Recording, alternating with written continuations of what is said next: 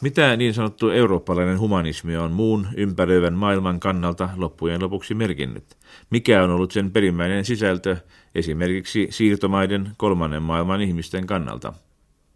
Suunnilleen tämänkaltaisen kysymyksen esittää ruotsalainen kirjailija Sven Lindqvist teoksessaan Utruta alla Jevlar, joka ilmestyi vuonna 1992. Lindqvist ahtasi kannettavan tietokoneensa kovalevylle ja disketeille satamäärin artikkeleita ja kirjoja aineistoksi ja matkusti linja-autolla Saharaan, jossa hän löysi pohdinnoilleen hedelmällisen ympäristön. Lopputuloksena oli kirja, joka kiteyttää tuon humanismin sisällön lauseeseen, jonka kuoleva Kurtz lausuu Joseph Conradin huikeassa kolonialismikuvauksessa Pimeyden ydin. Exterminate all the brutes. Hävittäkää kaikki paholaiset. Tämä on nykypäivänä harvinainen puheenvuoro, jonka pitäisi olla pakollista luettavaa aikana, jolloin sotilaat ja kehitysauttajat levittävät niin sanottua demokratian ja markkinajärjestelmän evankeliumia eri puolilla maailmaa, jonka johdosta tämä näyttää tavallista lohduttomammalta. Parikymmentä vuotta sitten elettiin aikaa, jolloin yritykset nähdä niin sanotun lännen historiaa sen uhrien silmin olivat hieman tavallisempia. Nyt historia on kuljettu loppuun, Vuosisadan ideologinen kaksinkamppailu on ratkennut ja me voimme tarjota maailmalle voittajan reseptit, liberaalidemokratia ja markkinakapitalismi. Näin vapaasti Francis Fukuyaman ja hänen lukuisia poliitikko-oppilaita mukaillen. Tässä ohjelmassa tapaamme kolmas maailmalaisen ajattelijan, joka haluaa asettaa peilin eteemme, haluaa meidän näkevään historiamme sellaisena kuin se on näyttänyt uhrien suunnalta tarkasteltuna. We cannot blame the victims. Edward Said wrote lately a wonderful book called Blaming the Victims. I think that the Europeans now are blaming the victims.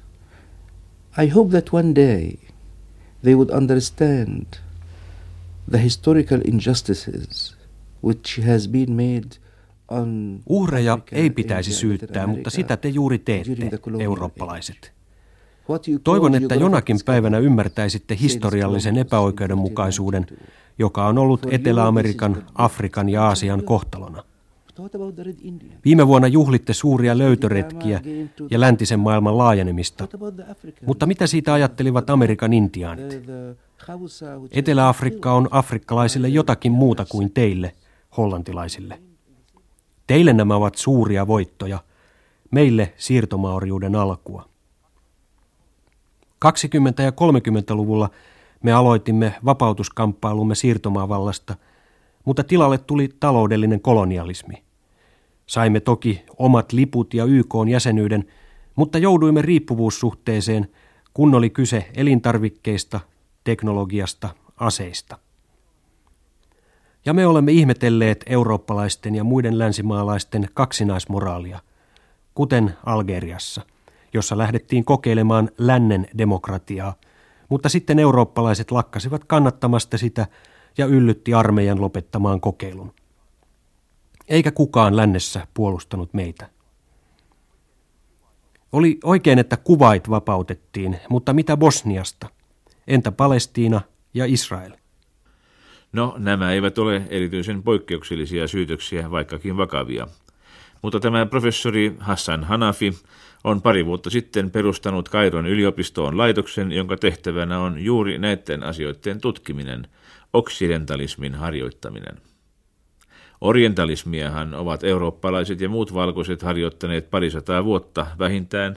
Tässäkin sarjassa on esitelty palestiinalais-amerikkalaisen Edward Saidin jo klassikoksi muodostuneen Orientalism-kirjan ajatuksia – joita voidaan kiteyttää väitteeseen, että läntinen orientalismi on vääristänyt todellisuutta, pyrkinyt löytämään omille ennakkoluuloilleen katetta ja enemmän tai vähemmän tietoisesti palvellut siirtomaavaltojen pyrkimyksiä perustella valtaansa kaikenlaisilla sivistäjän tehtävillä. Millä oikeudella joku egyptiläinen professori sitten lähtee esittämään totuuksia meistä? No hän on varsin perusteellisesti perehtynyt länsimaiseen filosofiaan, väitellyt Sorbonnessa, kääntänyt arabiaksa muun muassa Spinoza, Lessingiä ja Sartrea, kristillisiä filosofia, toiminut yliopiston opettajana Yhdysvalloissa ja Tokion YK-yliopistossa. Oksidentalismi on mielestäni eräs tapa jatkaa kolonialismin purkamista tieteen ja kulttuurin alalla ja menetelmillä. Luoda uusia suhteita subjektin ja objektin, tutkijan ja kohteen välille. Kun Eurooppa 1800-luvulla meni siirtomaihinsa, niin saattaa olla, että se oli joillekin avuksi. Mutta totuus on, että he olivat havainnon tekijöitä, tarkkailijoita ja me olimme havainnoinnin kohteita. Ehkä pian on meidän aikamme siirtyä subjektin rooliin ja teistä tulee tarkkailtuja objekteja. Oksidentalismi voisi olla hyödyllistä myös lännelle, jos vaikka opitaan hyväksymään, että tietoa voidaan synnyttää myös kolmannessa maailmassa ja ehkä tuoda sieltä Eurooppaan. Me tunnemme olevamme samanarvoisia kanssanne, mutta meidän on saatava tilaa kehittää omaa kulttuuriamme. Ei ole olemassa mitään universaalista, kaikkialla pätevää kulttuuria, vaikka tiedotusvälineissä toki vallitsee maailmanlaajuinen hegemonia. Mutta jokaisella kulttuurilla on omat kulttuuriset ominaispiirteensä. Miksi Euroopan pitäisi saada määritellä kaikkea? Meidän pitäisi hyväksyä, että luovuuden keskuksia voi olla kaikkialla. Jos päättäisin kirjoittaa ihmisen, kulttuurin, filosofian historian, en voisi mitenkään typistää Intian, Mesopotamian tai Egyptin 7000 vuotta neljännekseen kirjan sivumäärästä ja omistaa kolme neljäsosaa Keplerin, Galileen ja Newtonin jälkeiselle Euroopalle. Kun näin tehdään tavan takaa, se on historiallinen epäoikeudenmukaisuus, joka suututtaa meitä. Professori ei kuitenkaan näytä erityisen suuttuneelta, kun haastattelen häntä Helsingissä. Kysyn, miltä länsi ja Eurooppa sitten näyttävät siinä peilissä, jonka hän ja muut kolmannen maailman oksidentalistit pitävät edessämme, ja hän tähdentää, että lännen kulttuuri ei suinkaan ole mikään kulttuuri isolla koolla. Se on kulttuuri muiden joukossa, jolla on omat lähtökohtansa, kehityskaarensa ja tulevaisuuden suuntansa. Euroopan kulttuurin materiaali perustuu juutalaiskristillisiin, kreikkalais-roomalaisiin ja vanhan pakanuuden lähtökohtiin, hän sanoo. Joskus se ilmenee rasismina ja eurosentrisminä Eurooppa-keskeisyyden muodossa. Joskus voisi käyttää sanontaa, jota edesmennyt USAn senaatin ulkoasianvaliokunnan puheenjohtaja William Fulbright käytti kuvatakseen Yhdysvaltojen asennetta muuhun maailmaan. The arrogance of power, vallan ylimielisyys – joka johtaa ajattelemaan, että minä, me olemme maailman keskipisteessä ja muut ovat reuna-alueita. Lännen olisi hyvä tietää ja ymmärtää, miltä se näyttää muun maailman silmissä. Nähdä kuvansa sellaisena kuin se näkyy peilissä, jota pitää kolmas maailma. Siinä kuvassa läntinen ajattelu, joka lähti liikkeelle neljä vuosisataa sitten, on saapumassa tiensä päätökseen. Kaikkea on yritetty ja kokeiltu. Tämän vuosisadan aikana väsymys ja pettymys ovat voittaneet alaa. Skeptisismi ja nihilismi ovat lyöneet leimansa läntiseen maailmaan. Siksi Nietzsche saattoi vuonna 1900 julistaa Jumalan kuolleeksi. Ja siksi Roland Barthes sanoi kymmenkunta vuotta sitten, että ihminen on kuollut. Te tapoitte Jumalan, te tapoitte ihmisen. Kuka enää on elossa? Näin kysyy siis egyptiläinen filosofi Hassan Hanafi ja jatkaa suunnilleen näin. Eksistentialismi, strukturalismi, dekonstruktivismi. Mihin lännen ajattelu on matkalla? Postmodernismi on kaiken päätepiste. Sen mukaan mikään ei ole pysyvää. Emme voi tietää mitään, koska mitään ei ole olemassa. Kenties länsi on päättämässä oman lukunsa filosofian historiassa tämän vuosisadan päättyessä – mutta me kolmannen maailman ihmiset saamme yhä voimaa siirtomaajärjestelmän ja sen jäänteiden purkamisesta, vapaudesta, yhteiskunnallisesta oikeudenmukaisuudesta. Ehkä nyt on meidän vuoromme avata uusi luku. Länneltä loppuvat eväät, näin Hanafi tuntuu ajattelevan. Mutta seuraako tästä, kuten Harvardin professori Samuel Huntington uskoo, erilaisten kulttuurien maailmanhistoriallinen kamppailu, eräänlainen sivilisaatioiden taistelu? Huntingtonkin on tullut siihen tulokseen, että vaikka kylmä sota päättyykin lännen niin sanottuun voittoon, niin läntisen kulttuurin perusarvot eivät välttämättä ole yleisesti hyväksyttyjä. Foreign Affairs-lehdessä Huntington luettelee monia elinvoimaisia kulttuureja, jotka hyvin voisivat asettua lännen haastajiksi, islamilainen, hindulainen, slaavilais-ortodoksinen ja japanilainen. Ajallisesti lähimpänä olisi Huntingtonin mielestä islamin ja länsimaailman välinen konflikti.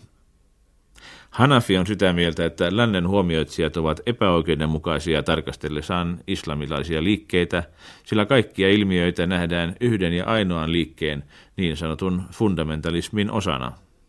I think the West is a little bit unfair because in all the mass media, all books in printed, all dissertations in universities, they are all taking one aspect of Islam, which is Islamic fundamentalism. Joka maassa on monenlaista islamia.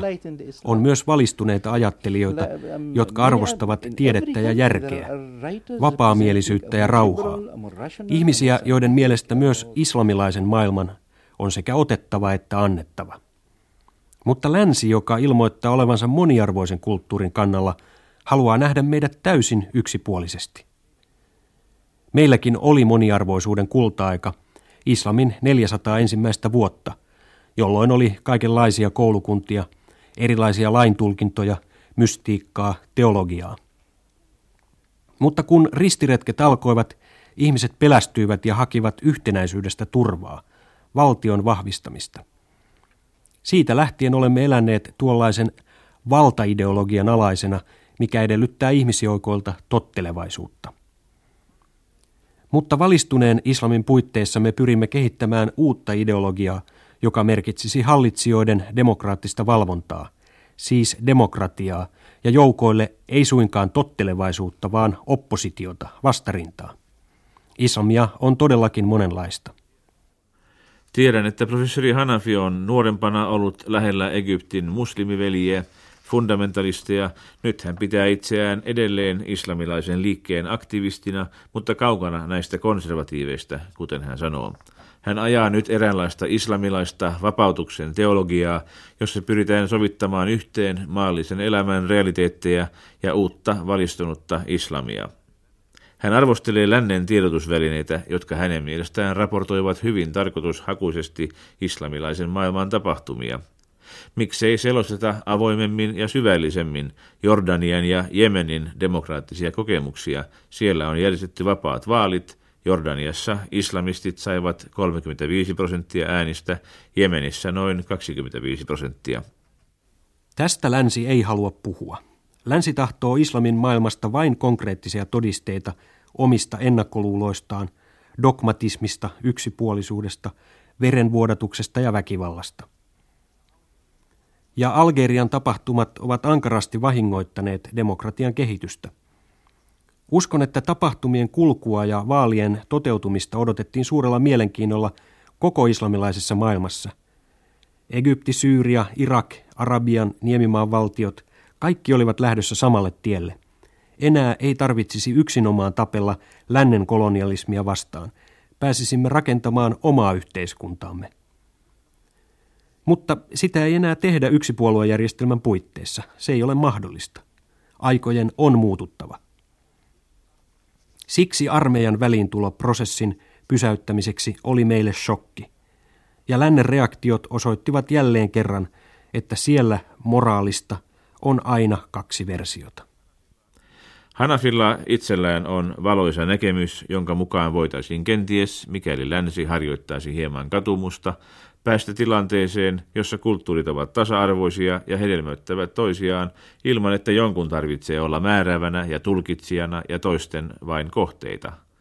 Lännellä on tapana uskoa, että uusi ajattelu on väistämättä aina lännelle antagonistista, mutta se johtuu vain huonosta omatunnosta. Lännen pitäisi osoittaa hieman enemmän kristillistä mieltä, lähimmäisen rakkautta, vaatimattomuutta ja hyvää mieltä, niin kenties me saisimme nähdä uuden maailman syntyvän, joka ei ole vain lännen negaatio, sanoo professori Hassan Hanafi.